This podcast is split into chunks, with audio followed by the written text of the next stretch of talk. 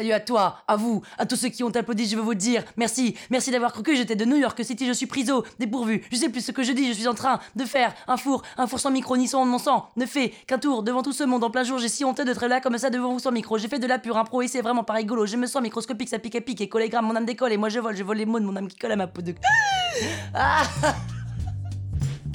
Peut-être avez-vous déjà entendu cette voix, cette diction, ce style dans vos écouteurs. Attachez vos ceintures, il s'agit de Pénélope Boeuf. Créative, drôle et branchée sur 10 000 volts, elle écrit, produit et réalise ses podcasts à travers le studio de narration qu'elle a créé, La Toile sur Écoute.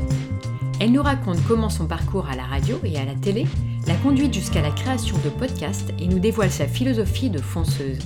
Après une année à travailler soir et week-end, en 2020, rien ne l'arrête. Elle récolte les fruits de sa ténacité et les projets fleurissent autour d'elle. Pénélope est un cocktail énergétique acidulé qui nous rappelle qu'avec audace et détermination, on peut tous atteindre nos objectifs. Je suis Cindy Aunay, bienvenue sur le podcast des Cascadeuses. Bonjour Pénélope, et merci beaucoup pour ce slam en début de podcast. Alors, comment tu fais pour parler aussi vite avec une diction aussi nette ? Bah, elle est pas nette en vrai. Hein. Je mange un peu la fin de mes mots, quoi. Mais non, mais il faudrait que je prenne des cours d'articulation vraiment. Mais ouais, je sais pas. Je suis née, je crois, en parlant vite. Hein. Est-ce que tu dirais que ce sont tes facilités oratoires et ta voix qui t'ont conduite vers la télé, et la radio ? Franchement, j'en sais rien. Quand j'avais travaillé pendant 1 an au publiciste de Rockstar, ma mission s'est terminée et là j'étais au chômage et j'ai vu une bannière sur internet qui disait « casting sauvage OuiFM pour devenir animatrice sur la matinale de OuiFM ». Et là avec une copine on s'est dit « mais attends, tiens, allez banco, on va essayer ». Donc j'ai participé à ce concours, il fallait faire une chronique, il y a eu 4 étapes et à la fin j'ai gagné. Et je me suis retrouvée du jour au lendemain co-animatrice sur la matinale de OuiFM, donc c'est la première fois que je parlais dans un micro. Et là j'ai adoré parler dans un micro, raconter tout et n'importe quoi, du flux, faire des interviews, enfin c'était génial. Après quand même j'ai fait des castings pour Morandini, etc. Mais ça n'a pas donné grand chose et puis c'est pas en 2 mois que tu deviens chroniqueuse télé. Donc pendant 10 ans j'ai arrêté ça et puis là quand il a fallu à nouveau trouver quelque chose à faire de sa vie, je me suis dit mais tiens pourquoi est-ce je me lancerais pas dans des podcasts ? Mais je sais pas si c'est lié à ma voix, tu vois, j'en sais rien. T'aimes bien le côté micro et puis t'es une créative aussi, donc faire ton propre format comme ça avec les idées que t'avais envie de mettre en avant, c'est une super opportunité le podcast pour ça. Ah bah là c'était du pain béni en fait, c'est génial le podcast pour ça, c'est parce que t'as une page blanche, tu peux t'éclater, tu peux aller sur tous les formats que tu veux, il n'y a pas de police du podcast, donc tu peux faire tout ce que tu veux, il n'y a pas tellement de règles, c'est hyper créatif et en plus ça a la chance quand même parce que j'ai toujours fait des trucs chez moi, des sculptures, des petits romans, enfin des petits textes, des machins, des trucs et puis personne les lit, tout le monde s'en fout, il y a que je le fais pour moi.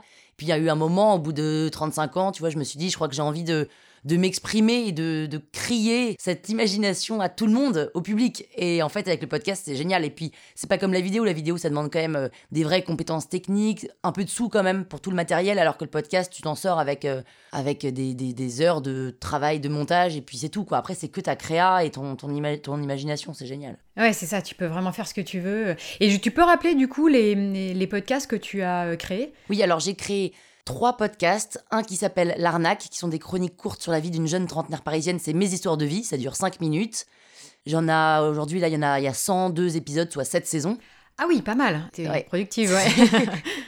J'en ai fait 2 par semaine, et puis là, la saison 7, j'ai fait le calendrier de l'Arnaque, c'est-à-dire un épisode par jour pendant 24 jours. Et là, les derniers d'ailleurs, ils sont un peu what the fuck, parce que je suis quand même en train de péter un plomb.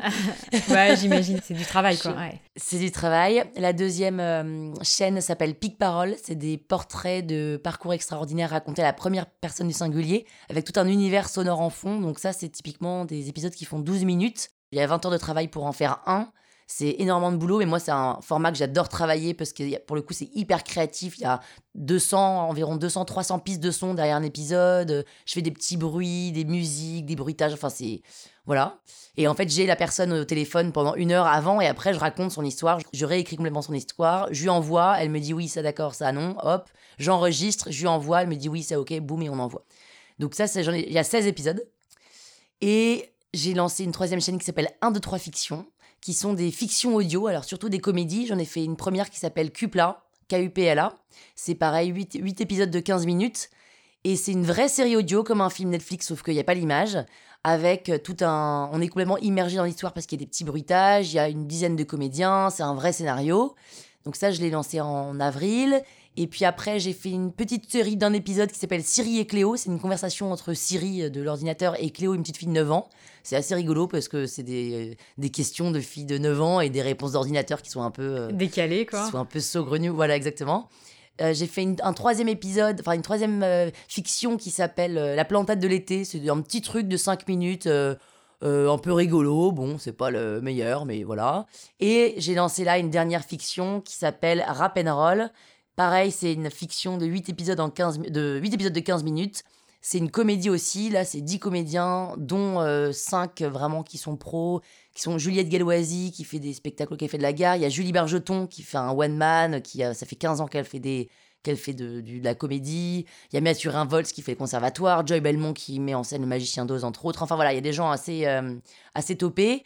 Et ça vient de sortir là il y a, voilà, début décembre. Ça sort le vendredi et le mardi. Et donc voilà. Là. Oui, d'ailleurs, le slam que tu as fait en début de podcast est issu de Rap and Roll. Hein. Tout à fait, c'est un slam de Rap and Roll que je fais dans un métro. Mais voilà, j'en dis pas plus. J'en dis pas plus, ouais. On va pas spoiler, mais c'est vrai que c'est très sympa à écouter et c'est très drôle, quoi.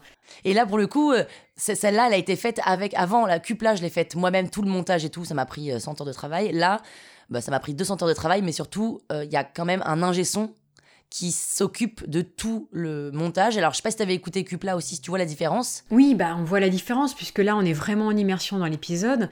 Et puis, c'est un vrai métier, hein, l'ingénierie du son. Ah bah non, mais là, en fait, à chaque fois que, par exemple, je lui dis, tiens, est-ce que elle, tu peux la mettre un peu plus loin ?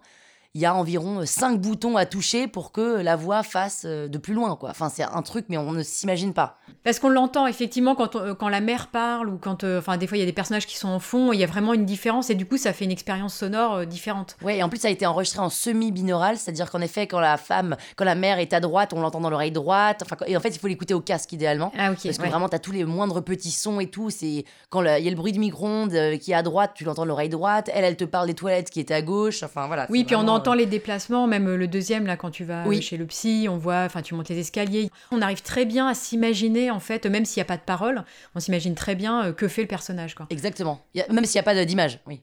Et de parole, parce qu'elle parle pas au début non plus. Oui, ouais. Oui, c'est vrai. C'est un podcast. Ouais, non. Alors, c'est une nouvelle expérience très sympa aussi, mais non, il y a des paroles quand même. Mais par contre, t'es en immersion et c'est vrai que c'est une expérience qui est différente et qui est très sympa du coup à écouter, quoi. Ça, c'est clair. Quoi, là, c'est devenu ton métier en fait. Tu te consacres à plein temps à la création de tes podcasts, c'est ça ? Exactement. Là, ça fait 1 an que je me suis dédiée à ça. Donc, c'est des grosses journées. Franchement, là, je suis en train de... Parce que je dois faire une dernière arnaque pour ma saison 7 et je suis en train de faire le bilan de ce que j'ai fait cette année. Et c'est vrai que je crois que j'ai travaillé 360 jours sur 365. Il n'y a que 5 jours où j'ai vraiment pas travaillé. Je fais ça à plein temps. Je ne gagne pas d'argent aujourd'hui.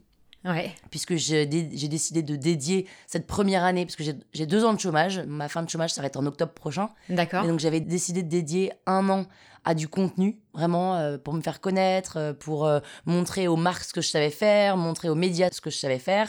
Et là, maintenant, on arrive en janvier 2020 et je vais essayer d'attaquer un peu... le business, donc j'ai pris un agent d'ailleurs, c'est la grosse nouvelle là, j'ai un agent. Alors, génial, ouais, bravo, c'est rigolo. Super, ouais. Alors c'est pas un agent artistique, ça veut dire que c'est pas lui qui va aller m'envoyer des communiqués de presse et essayer de me placer dans des radios, enfin pourquoi pas, mais surtout il va essayer, enfin c'est une femme d'ailleurs, elle va essayer de me placer auprès des marques, de faire des vrais partenariats, pourquoi pas 360 avec aussi de la vidéo, etc. Donc voilà, ça c'est chouette. Ouais, super. Et puis alors, on peut dire que quand même le bilan de cette première année est ultra positif. T'as quand même atteint le 1 million d'écoutes. C'est énorme. Ouais, j'ai atteint 1 million d'écoutes en 1 an, pile poil. En plus, c'est arrivé presque à la date d'anniversaire. C'est énorme. Après, j'ai quand même l'avantage d'avoir des formats courts. Donc, les gens en écoutent 30 d'un coup plutôt qu'une interview d'1 heure. Mais c'est vrai que 1 million d'écoutes, c'est énorme. Rien que le mot 1 million, en fait, hein, c'est beau. Hein. 1 million, c'est trop beau. Quoi. C'est trop beau. Ouais, on peut dire que t'as atteint ces objectifs, en tout cas de visibilité. Et là, du coup, tu vas passer à la seconde étape, quoi, c'est ça ? Oui, là, je vais passer la seconde un peu. Après, j'ai atteint mes objectifs de visibilité. Je sais qu'on n'est jamais trop visible, hein, et sûr. Puis il y a encore plein de... Aujourd'hui, c'est marrant parce qu'il y a plein de podcasts que je suis, moi, de très près. Je suis en contact avec eux sur Instagram. Ouais. Ils voient qui je suis, on se parle. Ils n'ont jamais écouté mes podcasts. Ouais. Donc, en fait, tu te dis... en fait, il y en a encore pour des années pour que tu... Même ceux que tu crois qui écoutent tes podcasts les écoutent, quoi. Ouais, bien sûr.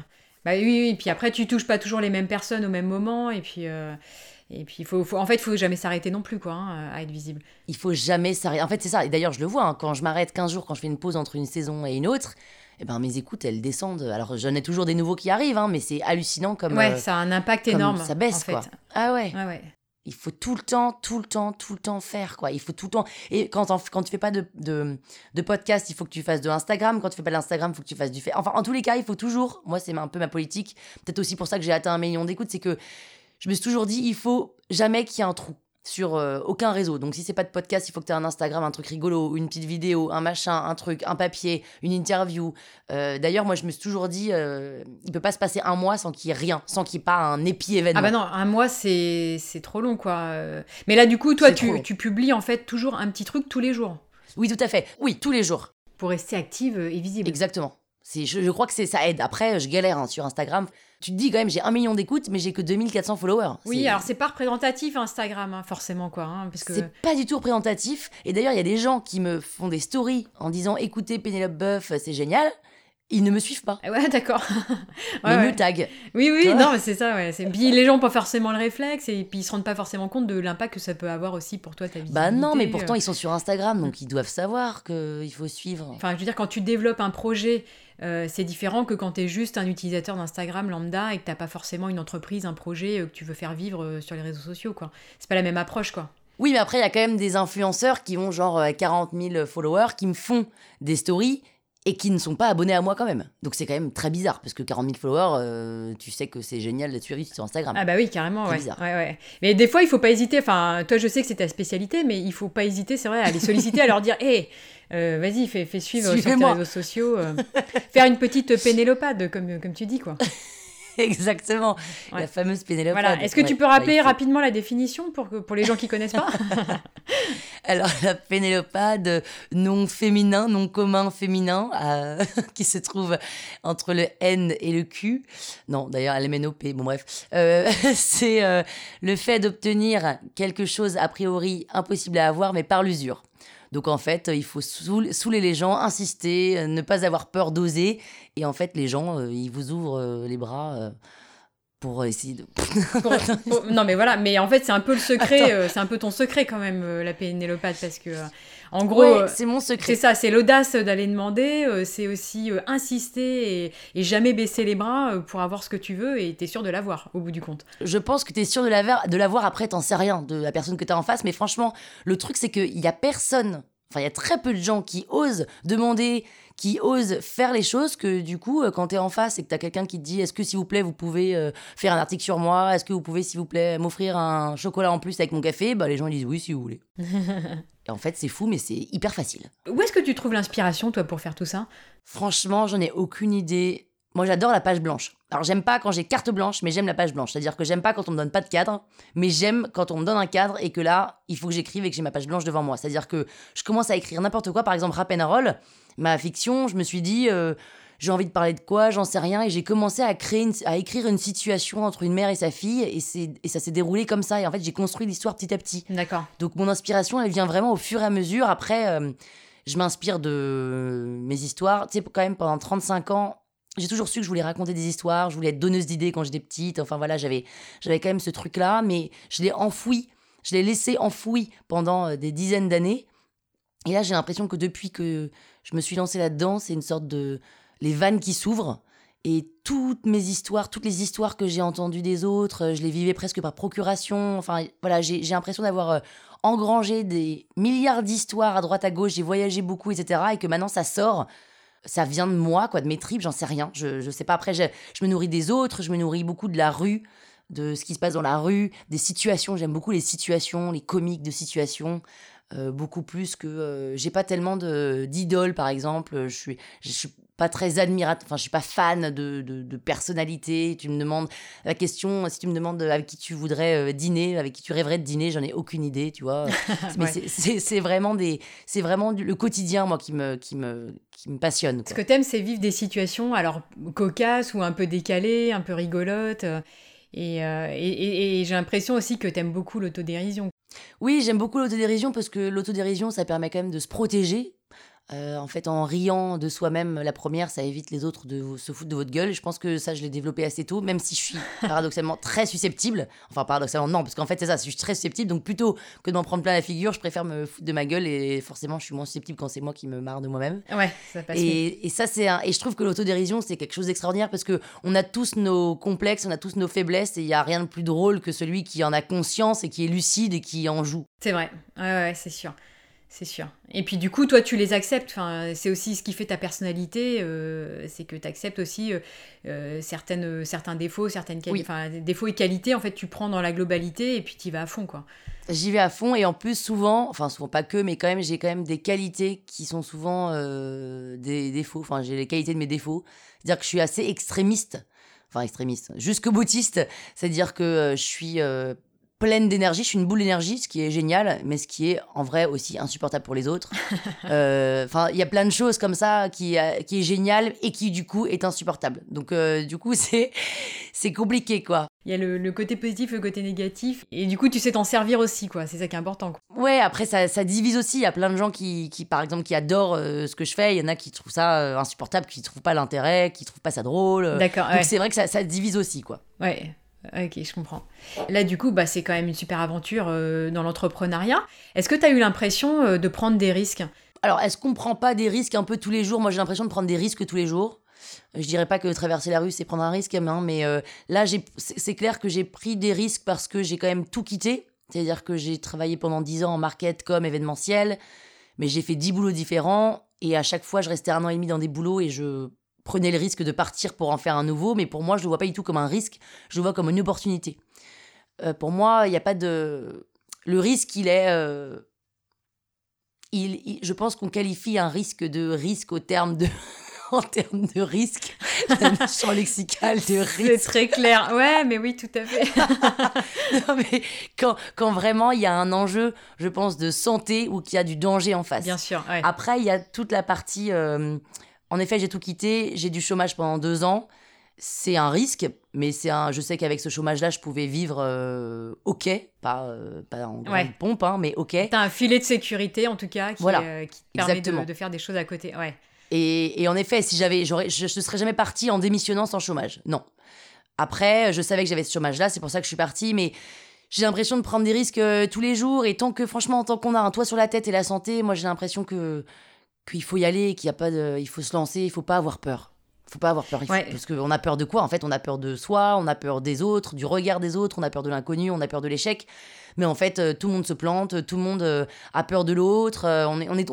On a tous, presque tous, les mêmes névroses. Donc finalement, on est tous un peu dans la même merde. Donc il n'y a pas de raison d'avoir peur de quoi que ce soit. Il faut juste essayer de faire. Et en fait, moi, je suis quand même persuadée que si on a envie et qu'on est passionné par ce qu'on fait, il n'y a pas de raison que ça ne marche pas. Donc je ne dis pas que moi, ça va marcher. Mais en tous les cas, je fais tout pour que ça marche. Et au fond de moi, je ne vois pas comment ça ne pourrait pas marcher puisque je ne me vois pas revenir dans une entreprise, je ne me vois pas retravailler comme avant, etc. Donc je fais tout pour que ça marche. Et peut-être que ça ne marchera pas, mais en tous les cas, je donne tout et je mets tripes sur la table et je crois plus fort que tout que ça va marcher. Tant qu'à faire les choses, autant les faire à fond et puis y croire et aller de l'avant. Et voilà. Oui. Et après, le risque, exactement. Je pense que c'est comme ce que tu disais tout à l'heure pour les traits de personnalité, quoi. C'est qu'il y a ce mauvais côté qui peut faire peur, etc. Mais il y a aussi le bon côté qui est l'adrénaline, sortir de sa zone de confort, apprendre des nouvelles choses. En fait, il y a 2 pendants.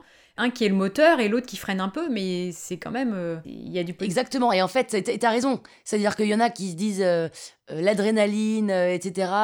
C'est pas assez fort pour moi par rapport à cette prise de risque, en effet, ouais. Et que ça engendre. Seulement, après, je pense que ça, c'est en effet des vraies personnalités différentes. Après, moi, je vis pour l'adrénaline. Je pense que on n'a qu'une seule vie, qu'on a la chance d'être ici, on n'a rien demandé à personne, on est là. Donc autant faire quelque chose de cette vie plutôt que de la subir et se dire que c'est quand même chambé d'être ici, que dans quelques années, on sera plus que de la poussière dans une tombe. Donc en fait, allons-y, quoi. C'est quand même passionnant de tout ce qu'il y a à faire sur cette planète. Enfin, il y a des gens, déjà tous les gens qu'il y a rencontrés, c'est quand même dingue. Il y a des milliards de choses qu'on peut faire et tout ce qu'on veut faire, on peut le faire. Il suffit de... se travailler et de s'en donner les moyens. Mais je pense vraiment qu'avec la détermination et avec du travail, on peut y arriver. Après, moi, j'ai été aussi élevée avec ces 2 motos. C'est-à-dire que pour mon père, c'était work hard, play hard. Et ma mère, c'était wet as a wheel, There's a way. Quand on veut, on peut. Donc en fait, avec détermination et travail, j'ai été élevée là-dedans, quoi. Et c'est... c'est le combo gagnant, ça. C'est le combo gagnant. Après, il faut avoir quand même l'endurance. Il faut pas baisser les bras, etc. Après, moi, c'est quand même les montagnes russes dans ma tête. Hein. C'est-à-dire qu'un jour, je suis déprimée, l'autre jour, je suis excitée. Je me dis que je vais être la reine du monde. Le lendemain, je suis une énorme merde. Enfin voilà, ça change du jour au lendemain. Mais quelque part, tu vis, quoi. Il y a de la vitalité, de la passion. Moi, ça m'excite beaucoup plus que juste... voir le temps passer devant moi, filer et attendre que ça passe, quoi. C'est ça, ouais. Tu te sens vivante et puis tu fais des choses qui te tiennent à cœur, avec conviction et avec les tripes, quoi. Et moi, ce qui me plaît beaucoup dans ton travail, c'est que c'est vrai que bon, tu t'es lancée dans le podcast, tu aurais pu prendre la facilité du podcast un peu classique, etc. Mais en fait, t'as pris quand même le risque de faire un podcast qui te ressemble toi vraiment, en faisant ce que t'aimes vraiment. Et ça, je trouve que c'est aussi ce qui fait la différence, quoi. Oui, alors c'est vrai que moi, je crois que quand même la clé pour qu'un podcast fonctionne, en tout cas, c'est mon retour d'expérience, c'est qu'il faut être authentique. Et il faut faire justement un podcast qui nous ressemble. Mais je crois que c'est pas tellement du courage que j'ai eu ou un risque que j'ai pris, c'est-à-dire que ça s'est imposé à moi-même, c'est-à-dire que je suis pas capable de faire quelque chose qui me ressemble pas. Alors au début, j'avais écouté beaucoup de podcasts et en effet, j'avais voulu faire comme elle, comme lui, comme elle, parce que c'était des techniques qui fonctionnaient, ça, c'était des formats qui marchaient, mais qui marchaient pour eux, dans leurs pattes. Et au début, j'ai commencé à faire des interviews, c'était pas mon truc, ça marchait pas. Après, j'ai voulu faire autre chose, ça marchait pas non plus. Et finalement, je me suis dit, mais Pénélope, tu sais, qu'est-ce que tu sais faire de mieux ? Tu sais raconter des histoires, donc raconte tes histoires. Alors moi, je suis partie sur un format court, parce que moi, je me fais chier assez rapidement, donc j'aime bien le format court. Je trouve que ça, en plus, en termes de concentration, les gens, ils peuvent lâcher très rapidement, alors que là, en format 5 minutes, tac, tu changes, et puis tu vas sur autre chose. Et je trouve que ça marche mieux, mais même pour moi, c'est plus facile d'être efficace en 5 minutes qu'en 25. Donc je l'ai fait vraiment pour... j'ai fait sans... En fait, c'est ça. C'est que j'ai créé mon podcast sans me demander est-ce que ça va plaire. Mais est-ce que ça me plaît à moi ? Et finalement, c'est aussi un peu comme quand t'as une nana qui s'assume jusqu'au bout, elle en devient resplendissante alors qu'elle n'est pas forcément à la base. Et ben là, c'est pareil. Si tu fais un podcast où tu t'assumes jusqu'au bout, forcément qu'il y a plus de chances que les gens aiment ton podcast que si t'es pas vraiment à l'aise dans tes pompes, que c'est un format qui te ressemble pas. Et finalement, c'est un peu pareil, quoi. Ouais, je suis d'accord. Après, il y a ce moment, en fait, où les gens doivent aussi adhérer à ce que tu es. Il y a un petit moment de flottement où ils se disent mais c'est quoi, c'est nouveau, est-ce que... Et finalement, si tu persévères, effectivement, ça prend, quoi. Parce que tu tiens le cap, quoi. Et en fait, c'est ça, t'as raison, il faut tenir le cap. C'est-à-dire que même moi, sur Facebook, par exemple, je vois des gens qui postent des vidéos qui sont pas drôles, enfin, que je trouve pas drôles. Mais en fait, à force d'en pondre, 2 fois par semaine, c'est toujours les mêmes, etc., et ben, tu deviens addict et tu te mets à les regarder, tu finis par les aimer parce que la nana assume, quoi. C'est dingue. Ouais. Et du coup, elle force le respect aussi, parce que tu dis, ouais, mais elle y va, quoi. Ok, c'était pas tip-top au départ, mais bon, elle s'améliore, elle y va, elle le fait, quoi. Ouais. Exactement. C'est vrai. Il y a ce côté persévérance aussi qui est important, quoi. Et la persévérance, c'est vrai que ça joue beaucoup parce que, en effet, comme tu dis, tu t'améliores forcément. À force de faire, tu t'améliores. Et donc, tu vois l'évolution de la nana qui change. Et c'est vrai qu'on devient meilleur en faisant, hein, de toute façon. Plus on fait, plus on change. Oui, bah c'est ça. De toute façon, quand on se lance, c'est jamais parfait, on sait pas où on va. Enfin, je veux dire, toi, t'es un peu pionnière dans le podcast, enfin, comme ça. C'est des choses que t'as jamais fait, qui n'ont pas forcément été faites. Donc, tu tâtonnes, tu testes, et puis tu t'ajustes au fil de l'eau, quoi. Exactement, j'ajuste au fil de l'eau, c'est exactement ça. Est-ce que tu aurais une anecdote marquante à raconter là, dans ton aventure de cette année, parce que tu as vécu quand même plein de choses, tu as rencontré plein de gens, est-ce qu'il y a un moment qui t'a le plus marqué qu'un autre ? Bah alors, mon premier moment qui m'a marqué, c'est au tout début, avant de me lancer, je suis allée voir des professionnels de la radio, et des anciens mecs de radio que j'avais dans mon réseau, et je leur ai fait écouter mes podcasts, et ils m'ont dit, oui alors c'est super Pénélope, t'as une super voix, mais alors tu fais toutes les erreurs du podcast. J'ai dit, ah bon, parce qu'il y a des erreurs dans le podcast, je savais pas qu'il y avait des règles, mais si, un podcast, par définition, c'est long. Et un podcast, par définition, ça défend une cause.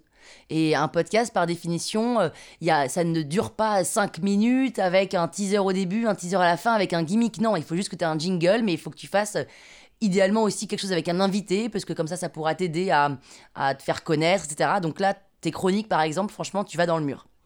Ah ouais. Donc, je suis un peu tombée des nues. Et je me suis remise en question et tout. Je me suis dit, mon Dieu, oh là là, mais j'ai pas envie de faire des interviews, ça marche pas. Et puis j'ai envie de faire ça. Et en fait, je les ai pas écoutés en me disant, écoute, tant pis, au pire, personne m'écoute. Et puis si personne m'écoute, bah, personne saura que j'ai fait un four.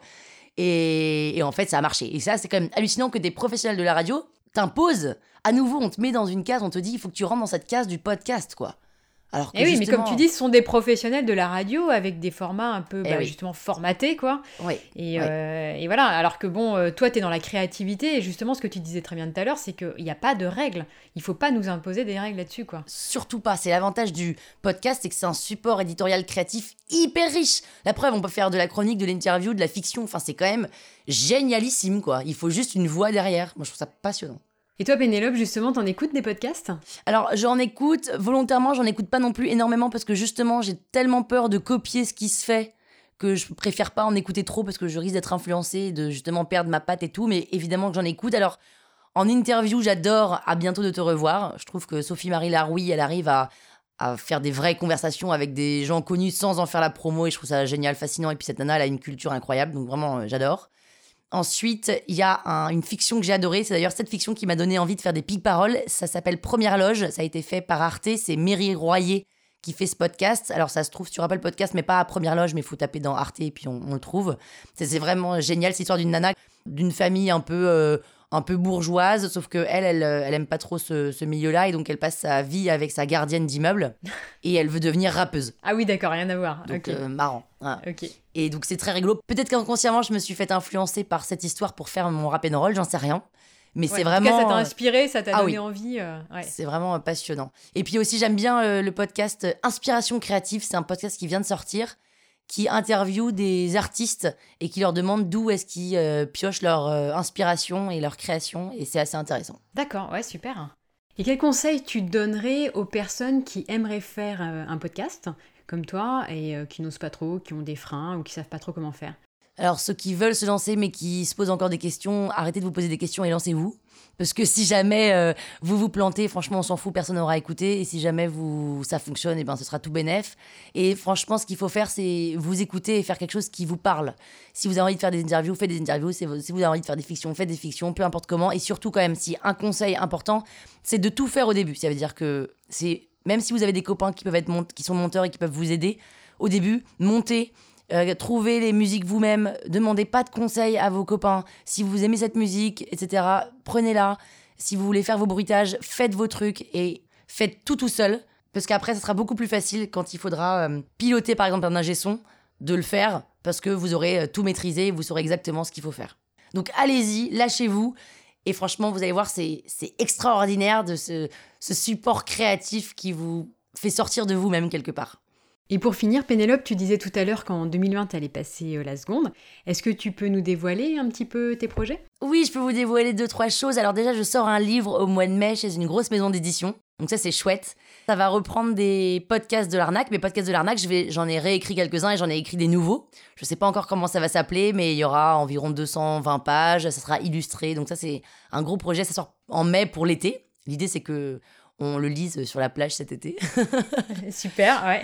Et en octobre prochain, là je suis en train d'écrire un spectacle qui normalement sort en octobre prochain, donc un seul en scène. Waouh, énorme. Là c'est encore une autre expérience, quoi. Ouais, ça c'est un gros boulot. Là c'est une autre expérience, c'est la scène. Alors j'ai fait une petite scène à cette année, un petit 10 minutes devant 700 personnes. Je me suis pas ramassée, mais c'était pas non plus extraordinaire. Mais en tout cas j'ai adoré être sur scène, j'ai adoré avoir les pieds sur scène et clamer mon texte, c'était génial. Donc il faut juste que je travaille énormément pour que ça rentre bien et que j'apprenne à jouer, parce que finalement je suis pas une vraie comédienne, j'ai pris 2 ans de cours de théâtre, mais c'est tout. Donc ça c'est un gros projet pour octobre. Et puis ensuite, là j'ai signé pour une chronique hebdomadaire avec un studio qui va lancer un nouveau podcast. Donc, je vais faire des chroniques spectacles. Oh, super. Ouais. Ouais, ça sort début janvier. Donc, une fois par semaine, une chronique spectacle. Ça, c'est chouette. Et puis, normalement, je vais écrire encore 2 fictions l'année prochaine. J'ai envie de m'en faire 2 par an. D'accord, ok. Et puis après, je ne sais pas, disons que j'attends les opportunités, je vais chercher les opportunités. J'aimerais mon rêve, parce qu'il y a mes projets, et puis après il y a mes rêves, qui sont forcément pas les mêmes.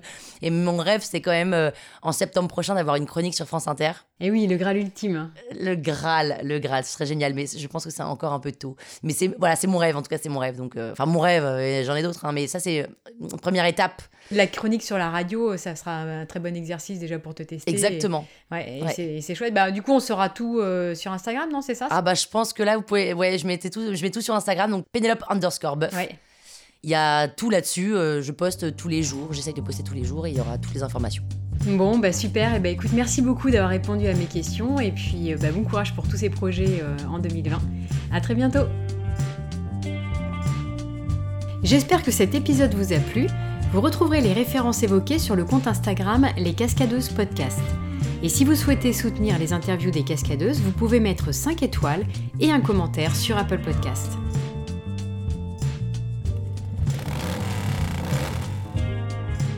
Oui, allô, je t'entends, Cindy, je t'entends, je t'entends. Il va être sympa le dérush là. Allô Cindy.